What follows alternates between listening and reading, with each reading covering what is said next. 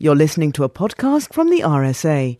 You can find out more about R S A events and projects and how to get involved with the fellowship by visiting our website, the r s a dot org. Hi, well, I wanted to start today by asking you to do a thought experiment, which a colleague of mine at the University of Oxford, Stuart White, invited his readers to do in two thousand three in his book, The Civic Minimum, when he wrote the following. Imagine that the state owns some proportion of shares that are traded on the stock market, and that each year the state earns a return on its various shareholdings. The combined returns on these holdings are then merged and used to finance a range of public projects. Sounds like a great idea. He wasn't the only one to think about it. So Gerald Holtham, another U K thinker, a few years before that, in Political Quarterly in nineteen ninety-nine, undertook a similar thought experiment. He invited his readers to imagine the consequences of having a national patrimony of, say, fifty billion pounds invested in equities. At a rate of return of six percent, that would allow three percent each year to be devoted to health expenditure, while the fund could continue to grow at three percent. These kind of idealistic or aspirational sentiments uh, weren't the first of their kind. In fact, uh, they'd been around in some form or other for at least two hundred years. We can trace the first one to that uh, familiar figure, Adam Smith, the grandfather of classical economics. In his seventeen seventy-six tome, The Wealth of Nations, he identified two different sources of funding for the state, the first of which he described as some fund which peculiarly belongs to the sovereign or commonwealth and which is independent of the revenue of the people. And the second would be the revenue of the people. So that's taxation, anything that individuals, households, corporations are, are paying in the form of tax. Sadly, Adam Smith, despite the uh, proliferation of his text, th- this particular idea of his didn't seem to get much traction. And it's uh, almost two hundred years until we start to see anything like this idea again cropping up in the thinking of economists or philosophers. The first sort of evidence we can find of it is in the writings of Nobel Prize-winning economist James Meade, another Brit, uh, who in a work in nineteen sixty-four decided that it would be a really good idea if governments could actually become owners of and investors in capital. For Meade, he wanted to see this fund seeded by large budget surpluses that could then be saved up over time and they could be cascaded over generations. But it would certainly help allow government to expose itself to what he foresaw as the increasing share of national income that was going to go to profits rather than labour. And for Meade, he thought this could be great because you could use it not only for health and education expenditure, but also crucially for a citizen's income, an idea that started to get more traction uh, in, uh, in the U K and around the world at the moment. But also, like Smith, sadly for me, no one really picked up on this idea until uh, Gerald Holtham, the person who I mentioned a moment ago, was one of the, the writers that aspirationally imagined this in the late nineties. He picked up on Meade's writing and uh, thought this was a really good idea and called it a community fund around the late nineties. But this time, when Holtham was writing, we weren't in an era of large budget surpluses anymore. So he dropped that part of Meade's plan and said, hang on, why don't we try and seed such a fund with privatisation receipts or maybe cap- uh, taxes on capital? Again, we could use it for spending on healthcare and education um, to provide an additional source of revenue for the state. Uh, and this became particularly important for Holtham writing at the time because he pointed out that actually these expenses were starting to grow faster than G D P, so we couldn't just rely on growth to help fund that. Like me, though, he also pointed to the fact that um, now, very much in the nineties, profits were a larger share of national income, and so it was crucial that the state try to get some exposure to that growth in profits. And it could be used to fund things like health and education, anything where he said uh, wasn't a disputed claim of collective consumption. But for those of you who are very excited about a thing called sovereign wealth funds, like I am, you might say, hang on a second, these thinkers are writing around a time that we know at least twenty or so government investment funds exist in the world. So by the end of the twentieth century, we have at least twenty or so of these things called government-owned uh, investment funds. They haven't been given the term sovereign wealth fund yet, but they certainly exist. They invest in a wide range of public assets, bonds and equities and alternative assets. And as of today, we've seen nearly eighty around the world established. So they're a phenomenon. Why haven't we noticed them? Come back to that. They are uh, financed by a number of different sources around the world. Of the eighty that we see in existence, uh, we've seen a lot established by commodity export revenues, so they're often thought of as natural resource or commodity funds. But we've also seen a whole host of the funds set up in countries where there's a large surplus of foreign exchange reserves sitting in central banks. So these funds typically sit in the East Asian economies. And then others dotted around the world that have been established with privatisation proceeds or a fiscal or balance of uh, payment surplus. So they're, they're quite varied in terms of their sources. They've moved beyond that initial conception of Smith's, uh, where he said mainly these funds will actually just be set up by land and, and, and stock profits. So we've, we've come a little bit more beyond that, a bit more sophisticated in terms of their funding sources. Are they a new entity? Is that why we hadn't noticed them and all these thinkers kept writing as if they weren't around? Well, not really. Uh, this graph shows they're certainly new in terms of their explosion and their proliferation around the world. So you can see in the two thousands we've had the biggest establishment wave, and there's a promising establishment wave continuing on now in this second decade. But, as I mentioned, there were twenty or so already set up in the twentieth century when Meade and Holtham were writing. And even prior to that, we already had a few of these funds set up in uh, the nineteenth century. So the first is largely considered to be one that was set up in France in eighteen sixteen after Napoleon had raided the public coffers, and French Parliament decided it was probably a good idea to set up some body of public finances that the sovereign couldn't just deplete at will. So that's the first of this kind that we know of. And then about half a century later, Texas gets into the game and sets up two funds that exist to this day, uh, both actually dedicated to subsidising and funding higher education and secondary education in Texas. So, so we have a couple of these funds existing in the eighteen hundreds. We get a, a new wave of them in the, the second half of the twentieth century, and now they're really taking off uh, in the twenty-first century. So they're not a new concept, but people didn't notice them. And perhaps that's because, as this graph shows, the term sovereign wealth fund was only coined in two thousand five um, by a man called Andrew Rozanov in an, an article he wrote in Central Banking Journal. So they, they now get a label. They're, they're an actual thing. Fast forward a few years, and they're starting to become a really quite big deal on the international scene. So around the time of financial crisis, there's a lot of these funds now set up. People realise, hang on, there's, there's these huge pots of wealth that governments own. Uh, they could be quite handy in the event of um, global financial meltdown uh, or you know, national bailouts when we need a funding source. So people started to think that this is a, quite an exciting development. At the same time as they were really quite scared by these funds because they're government-owned, and a lot of them sat in parts of the world where we weren't quite sure in the West, say, that the mores of the sponsoring government were the same as ours. So some of the major funds in the Middle East and China, Uh, who incidentally were also some of the, the, the largest funds, started to look at investing in the U S and England. And this posed a little bit of a threat.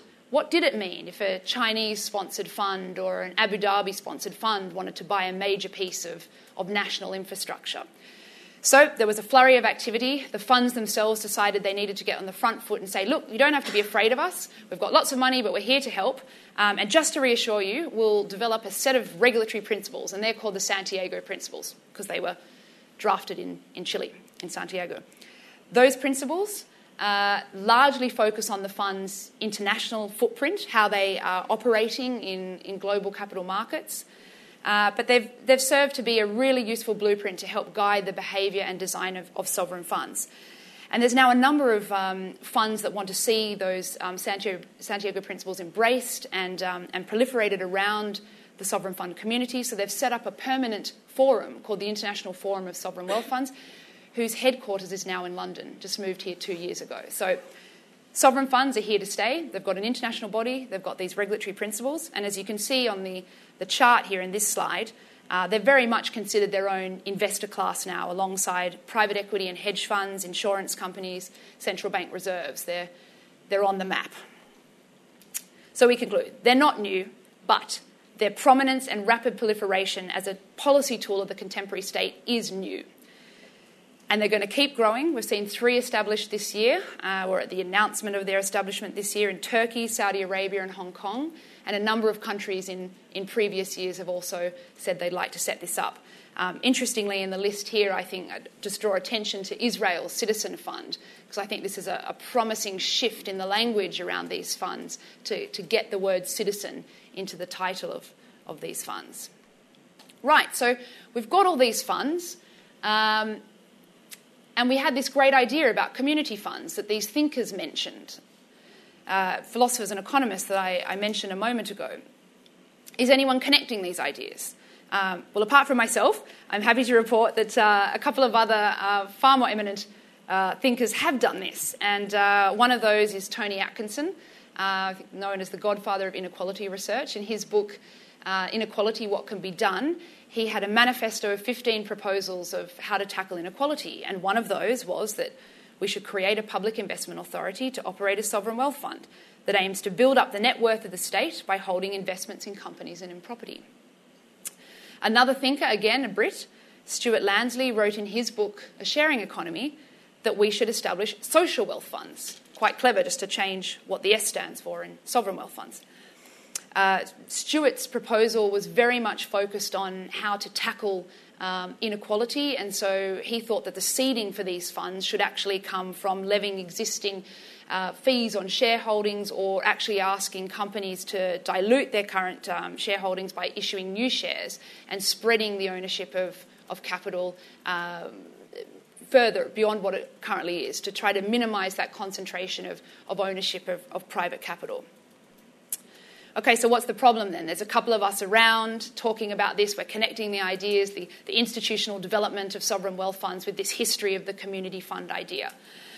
Well, the problem for me, though, is that still hasn't gone far enough in realising the very promising potential of sovereign funds for their domestic sponsor communities. And when you do a domestic level analysis of sovereign funds, how they can both help and hinder the goals of their sponsoring communities, a number of interesting things are showing up. A crucial one of these is that there's a lot of confusion about whose wealth actually is sovereign wealth, who ultimately owns the assets in these funds. This map here just gives you a, a snapshot sense of the number of communities and regions that have experienced some sort of conflict or contestation, or at the very least some sort of ambiguity around the idea of, of who actually has the ultimate trumping claim to the assets in these funds. It's not restricted to any particular polity or any particular type of economy or any particular sort of social community. It's in all different hues of society. Uh, as we can see here, both prosperous and democratic hosts like Australia, New Zealand, Norway, Alaska and Ireland have all experienced some type of tension between their, their government and, and citizens over who owns these assets. And emerging markets and mixed regimes have also um, suffered from this sort of conflict. Nigeria, Libya, China, Mongolia and Chile, just to name a few. I wanted to pull out one example just to highlight the sort of nature of this conflict, and I'm going to um, talk about Alaska as that example, not only because it's in uh, fairly prosperous and, and democratic, uh, or it is fairly prosperous and democratic uh, society, uh, but also because it's a, a really interesting case that brings out very clearly the tension that can exist between government and citizen over these assets. Alaska, as you might know, is currently face- facing a huge fiscal deficit of about five billion dollars in its state budget. It's uh, three billion dollars in deficit. It's got a sovereign wealth fund that it established in nineteen seventy-six with uh, proceeds from its oil revenues.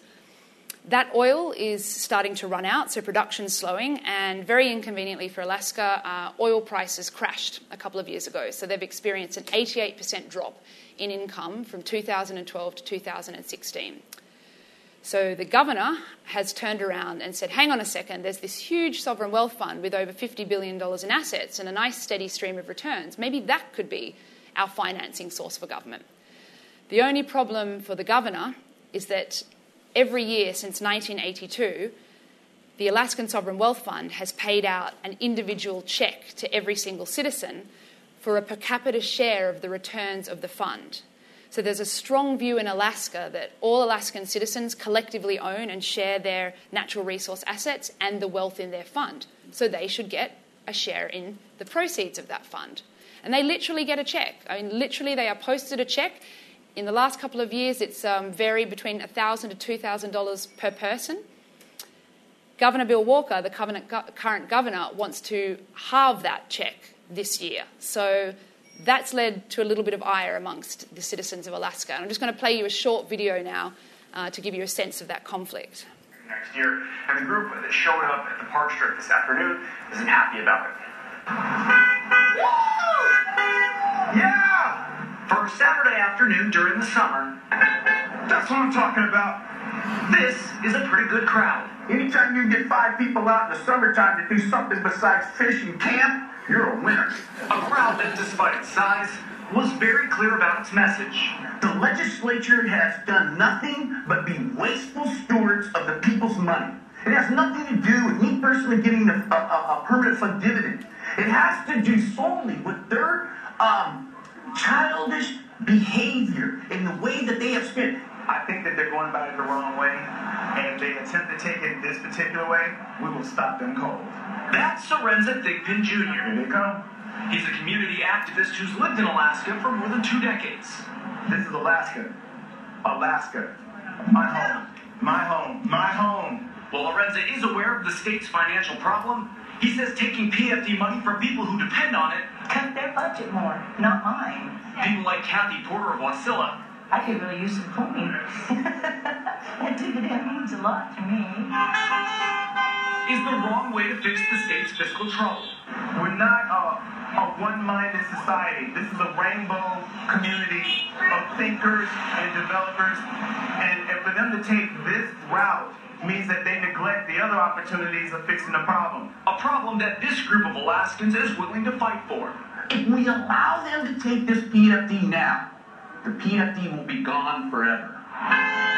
A possibility that has motivated dozens to stand on this street corner for hours, waving signs on a Saturday, encouraging lawmakers to leave the P F D alone. This is our state, our revenue, our way of doing things, and our community, our backbone. And I'm not going to let anybody come and slice that. Senate Bill one twenty-eight faces an uncertain future. Many representatives, both Democrats and Republicans, have voiced concern and hesitation to pass the bill. It will be the subject of discussion in Juneau next week. Nikki? All right, thanks, Blake.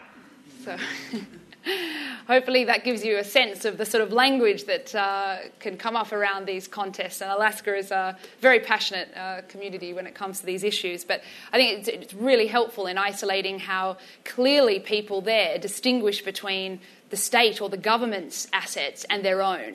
Uh, and there's strong resistance to the fact that the government would suddenly just start to tap uh, a funding source that is, um, is the underlying asset for uh, their share of collective wealth.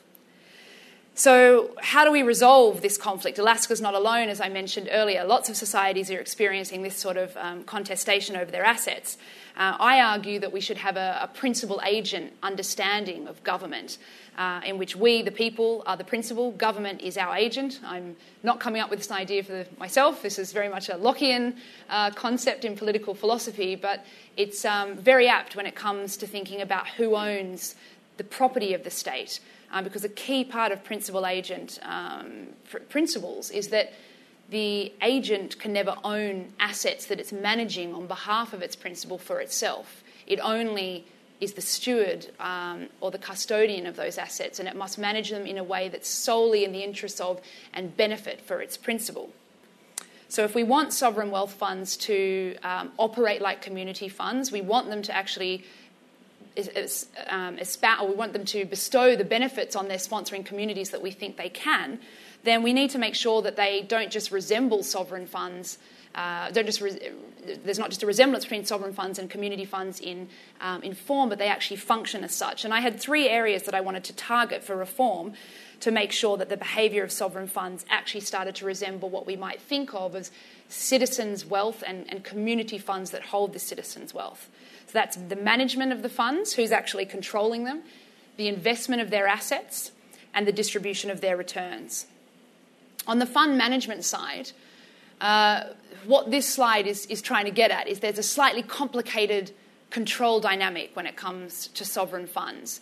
They often sit outside the standard architecture of the state. So they're in independent authorities. They, some of them are in central banks and treasuries, but often they're in their own entity. They don't always have the same levels of transparency and disclosure that a lot of our traditional um, agencies of state do.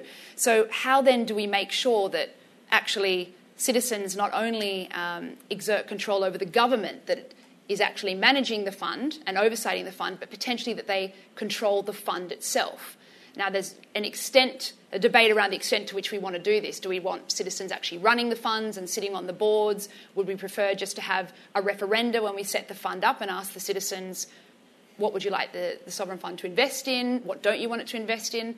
Do we want sort of regular citizen assemblies and juries to debate what our values are that could affect the fund's investment? So there's, there's a lot of different models around this, and some are more radically democratic than others. But I think that the core question when it comes to fund management is to look at how do we ensure citizens themselves and not just the government agent actually exerts a degree of influence over the funds. When it comes to the investment of their assets, a crucial issue here is that only three funds in the world, Norway, New Zealand, and surprisingly Papua New Guinea, have a responsible investment mandate. So a mandate that says you should actually invest assets in a way that the citizens of uh, the sponsoring community would consider align with their own values uh, and would be consistent with what the community would want. A number of um, communities have therefore experienced this sort of conflict I mentioned earlier because they don't have that kind of mandate. Uh, one of those is Australia, and um, the Australia Future Fund got into a bit of trouble a few years ago when it turned out that the fund held about one hundred fifty million dollars in tobacco investments, at the same time as Australia was trying to become the world leader in the fight against big tobacco. We became the first country to introduce plain packaging legislation. So a number of people thought that was rather inconsistent, that the government was this champion in the fight against tobacco, yet its main sovereign investment entity had quite substantial holdings in the industry. And uh, one of our senators at the time raised the question, um, you know, mentioning that the Future Fund should be at arm's length from the government, but it's public money and it's a public institution. That fact alone obliges us to consider the implications of its actions.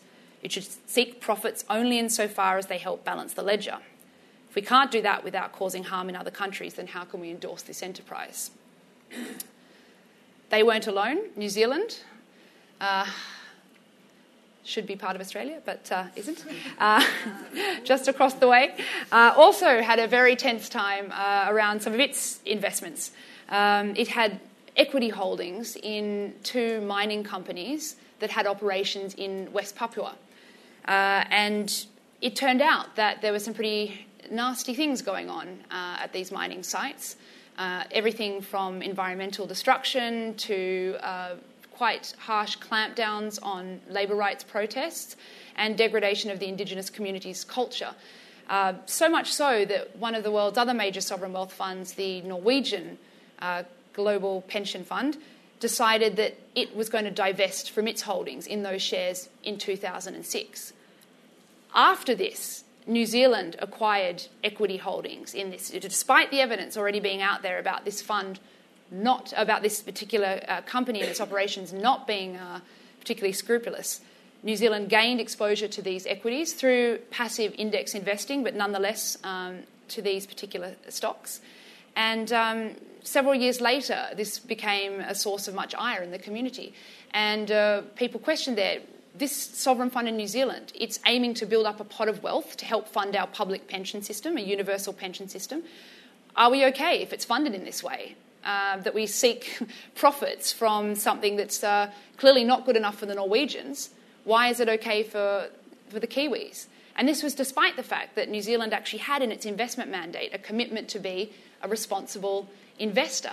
So that raises really interesting questions about, well, in what way do you actually realise your obligation to be a responsible investor? In the case of the New Zealand Sovereign Wealth Fund, the management there thought that they should actively engage with the companies that they held investments in. They were going to try and actually lobby to change their behaviour. The Norwegians decided that wasn't going to be possible and they wanted to divest. They didn't want any ethical exposure to those particular issues. So that's a really interesting question around how do we best shield citizens from ethical complicity in these sorts of activities. And finally, the last area that we could target is how sovereign funds actually distribute their returns. So there's a number of different models for this. You saw a debate in the video earlier about uh, cash dividend distribution, which happens in Alaska. That's a very direct form of distribution to citizens, and it's obviously individualised there. Every citizen gets their own cheque. Uh, but there are also other models. Norway has an annual transfer from its sovereign fund back into the budget. So Norwegians argue we are actually distributing part of our returns to citizens because it's going back into the government budget every year and it's available for public spending.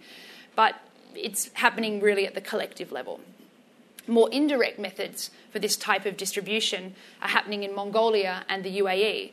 So Mongolia has also had a, a large resource fund set up in the, the past decade, and it has experimented with a number of in-kind um, transfers to its citizens, largely for um, health subsidies and, and education grants, mainly because Mongolian citizens, when asked in surveys, said they preferred this type of grant. They're a largely cashless society. They didn't want a monetary handout. What they really wanted was help trying to meet the basic costs of living there. So, again, suggests that perhaps it's good to ask a particular community of citizens how they would like to benefit. Finally, in the U A E, one of the several sovereign funds that exists there has a mandate to invest domestically in funds that not only generate a commercial return, but that also deliver a social and economic return for the citizens of the emirate. Uh, that fund, Mubadala, has invested in a whole range of different um, infrastructure projects on the ground, including setting up uh, university campuses. So this is another way that we could consider that community benefit is transferred from a sovereign fund to its citizens. So all of this maybe sounds good, but a lot of people at this point tend to say, well, that's great, except in the U K and in lots of countries, we still don't have a fund. Uh, global commodity prices have crashed. The economy is slowing down. Um, China's cooling off, so we're all doomed. Um, how do we fund this sort of thing if we do want to set it up?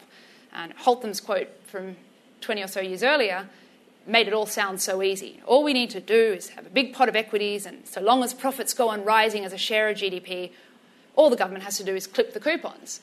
Uh, but at this point in history, uh, in an age of very low yields, um, negative interest rates on a number of sovereign bonds, uh, and a very volatile stock market, it's not so obvious that that would work as a financing source.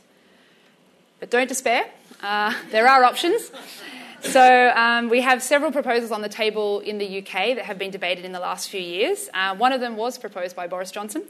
Uh, and actually, promisingly, he did again use this language of, of citizens' wealth. So he suggested the creation of a citizens' wealth fund for the U K, and he wanted to seed that by merging the thirty-nine thousand public pension funds across the country into one large pot of funding. He thought not only would that cut down on overheads in management, Uh, but it would also start to give the U K a player that could actually maybe compete with China and Norway and the likes of these other big sovereign funds that the U K kept turning to and saying, can you please invest in our infrastructure? Perhaps we could uh, do it for ourselves.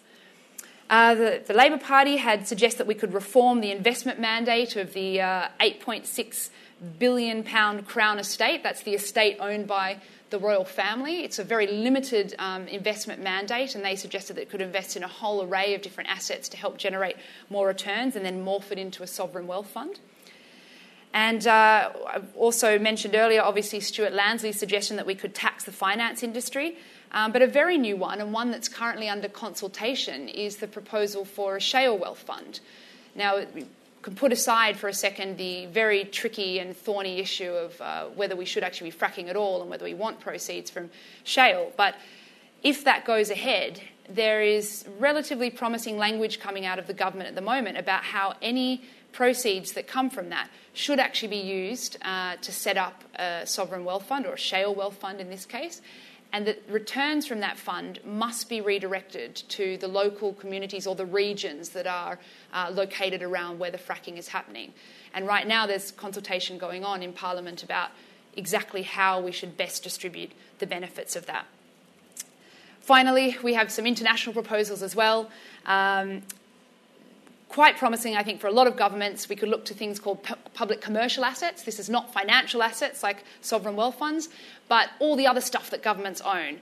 If we want to try and, um, if we're happy to sell those off and convert them into a financial asset, we could use that to seed a sovereign fund. And apparently, according to two Swedish economists, uh, there's up to seventy-five trillion dollars worth of these assets in government portfolios around the globe. A lot of the time, though, governments don't even know exactly what they own. There's a raft of other suggestions here, and um, including new resource discoveries, which is always nice mana from heaven, um, the possibility of bond issuance, so debt-financed sovereign funds, uh, and also privatisation of assets um, that, that we sell off and try and capture in windfalls. Uh, but I think I'll leave it there, and we can get into the meat of some of those proposals in the discussion.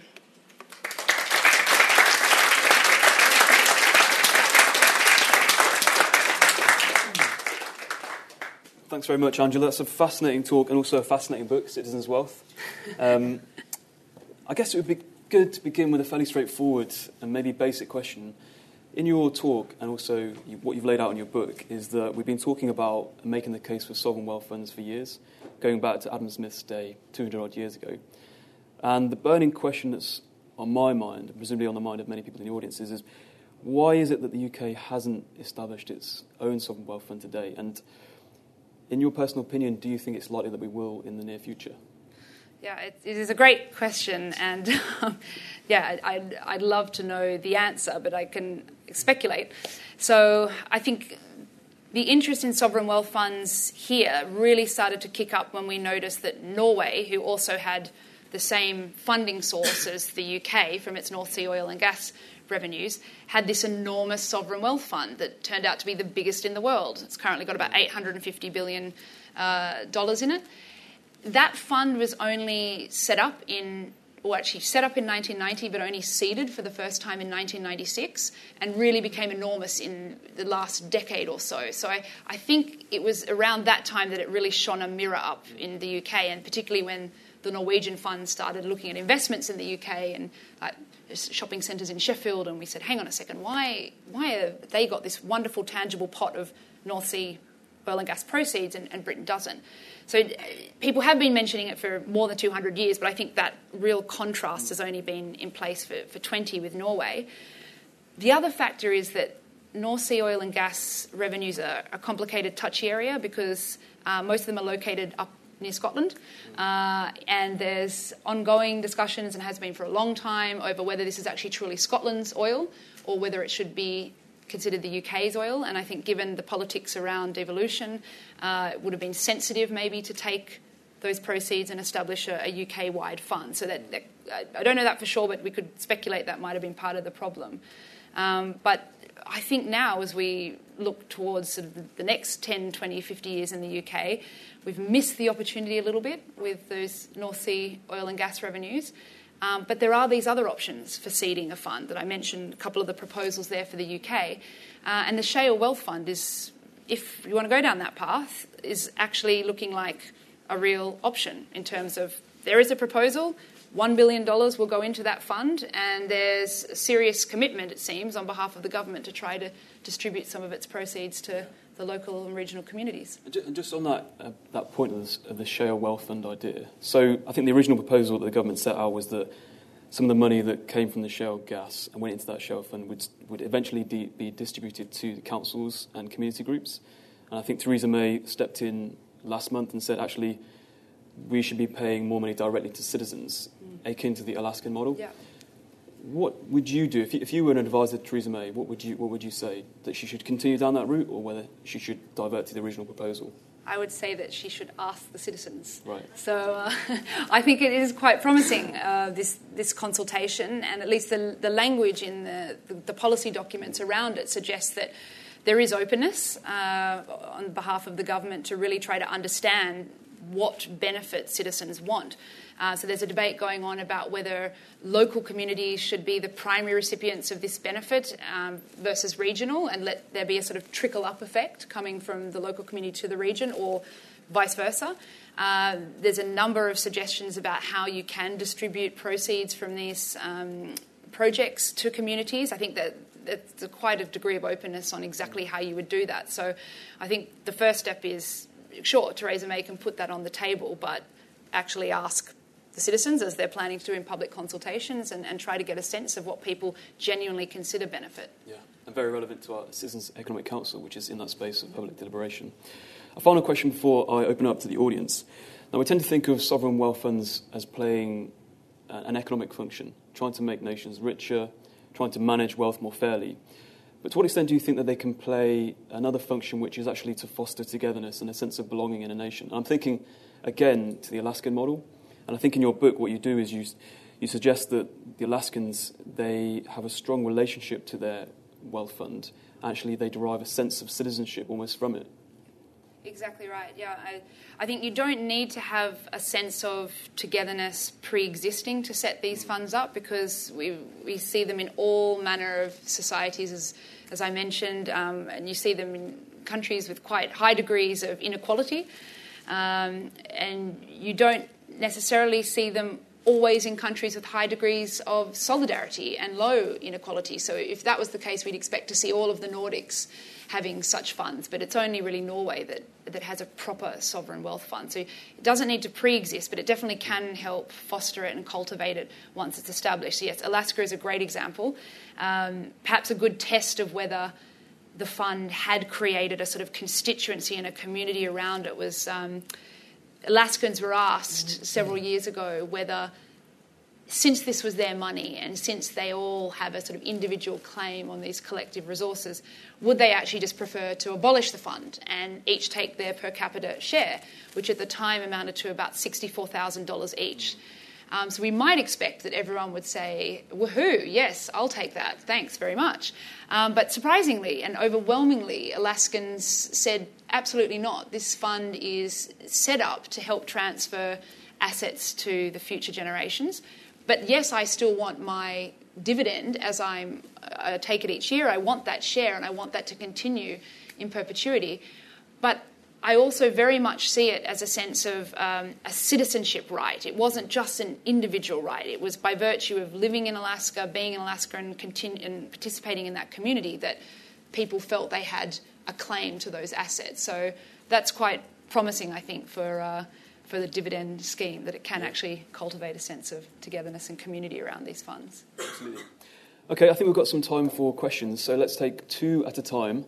Uh, Jeremy Kaplan, I'm intrigued by how far up or down you go in devolution. You mentioned Scotland and the oil, but in theory you could say the same thing could apply to London, where London says, I don't tax people anymore, but I, I identify a unique property of London being the financial services sector, and I just tax them one percent or whatever, and that belongs to Londoners rather than the rest of the country. So as a mechanism for generating income to be invested in something, How do you? How far up do you go down, up or down, in dev- devolving where the money comes from and who it benefits? Uh, David Pooley, I'm a fellow.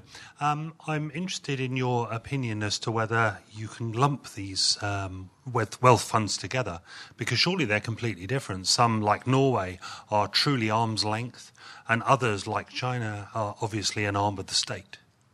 Yeah, I, I think that that's a, a very good point, and um, I think there's a lot of potential maybe post-Brexit as well in the U K to have all sorts of level of, of devolved funding and perhaps very localised um, sovereign wealth funds. There is actually um, a study that's being conducted at the moment at City University looking into the potential for council-level um, sovereign wealth funds within the U K. I think the short answer is um, anywhere that you have public asset ownership, you have potential for these funds. So if you have local level government and then state level government or provincial level government and then national level government, you have governments owning assets. They can manage them in a way where they invest those for a return, and that can create seed capital and a revenue stream for the sovereign funds. So I don't think that they're even necessarily mutually exclusive. Um, and we've actually seen that um, in the U S. There are nine sovereign funds at subnational, at state level in the U S, but there's a debate going on about whether there should be a federal level fund established. Uh, we see it in the United Arab Emirates, where there's a number of different um, emirate level funds and then some at the U A E level. I think council level funds are a new concept, but it'll be really interesting to see what happens with um, the pilot study that's going on here. Um, and on the second question about um, can we lump them all together, absolutely not in terms of governance models. You're, you're quite right. What, where we can link them is in that sort of defining characteristic of them as owning wealth that is ultimately public wealth and trying to manage it for a return.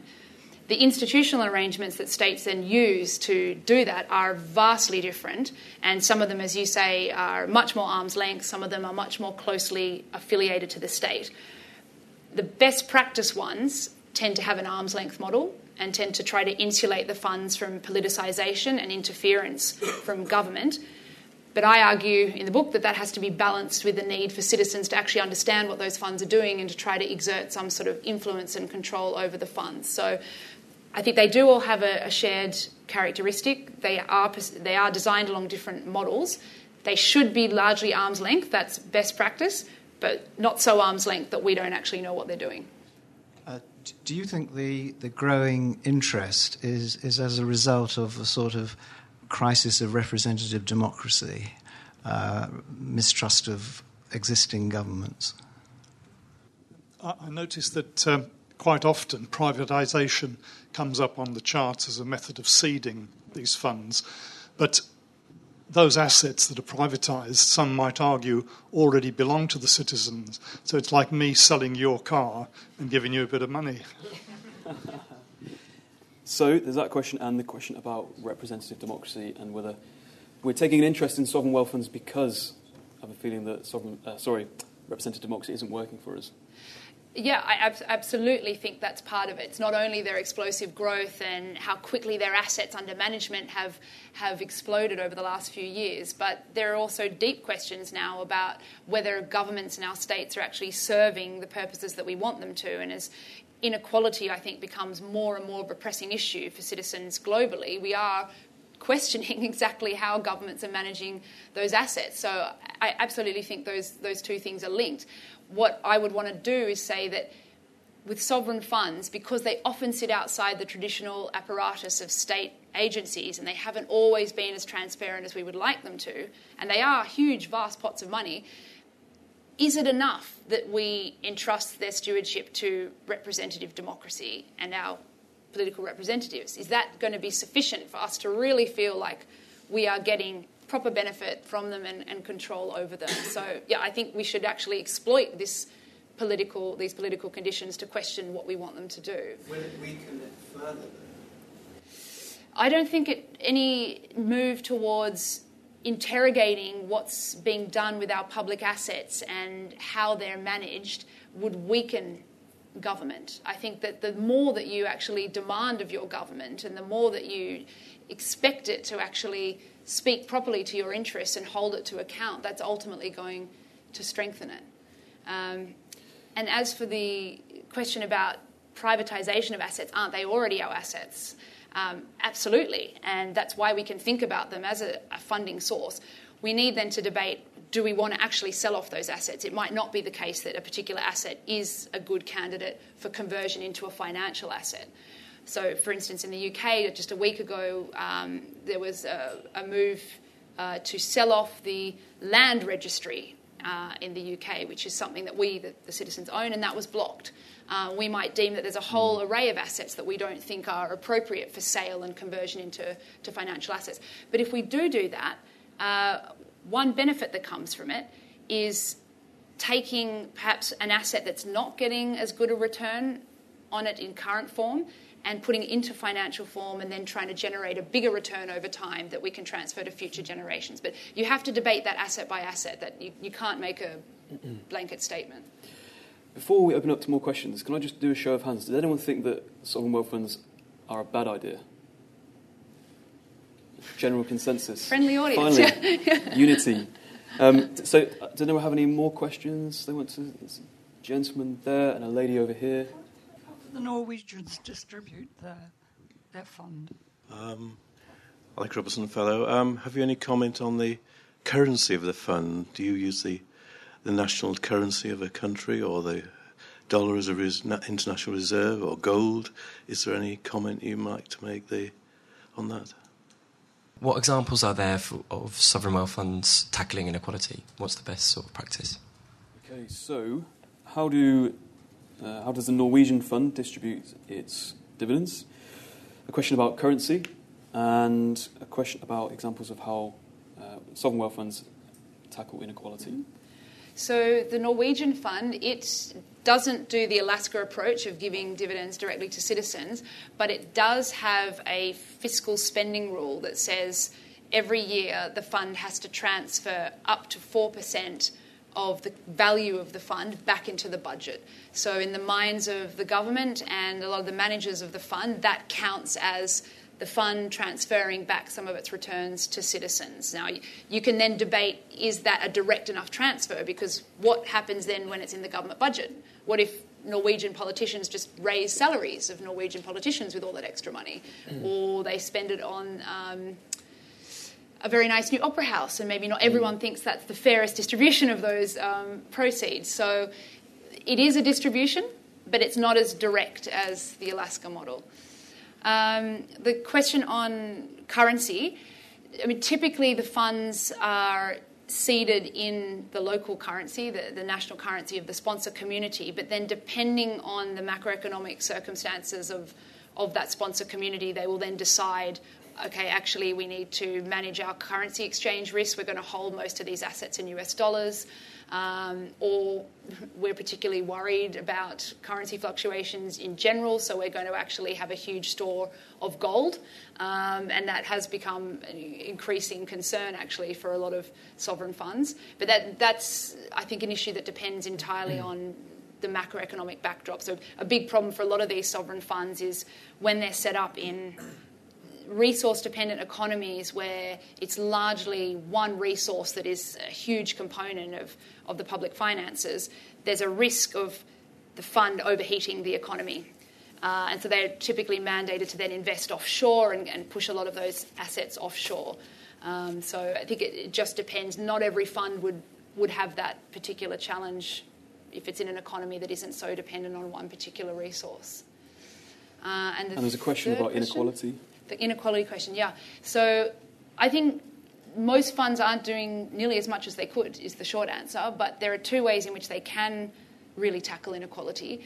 Um, one of them is the idea that Stuart Lansley talked about. So the actual um, creation of the fund could come from um, trying to collectivise returns more on capital. So if we want to start to tax share ownership, or we want to ask companies to dilute shareholdings and create issue more shares to seed a fund, well, that in itself would be an egalitarian redistribution already of, of private capital. Um, then the other way that they can do this is through funding schemes that we consider to be inequality ameliorating. So if we think that maybe this might be a good funding source for a basic income or a citizen's income, if we're committed to that ideal, and there are a number of thinkers that are connecting those two, that would be another way.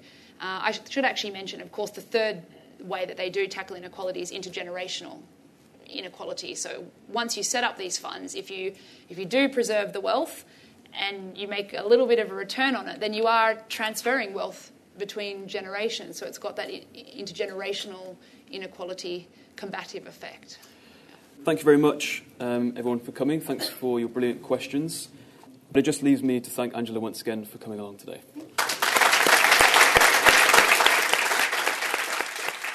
Thank you for listening. If you enjoyed this podcast, why not download our free app to access video and audio files on the go? Just visit our website, the R S A dot org, and follow the links to the R S A Vision mobile app.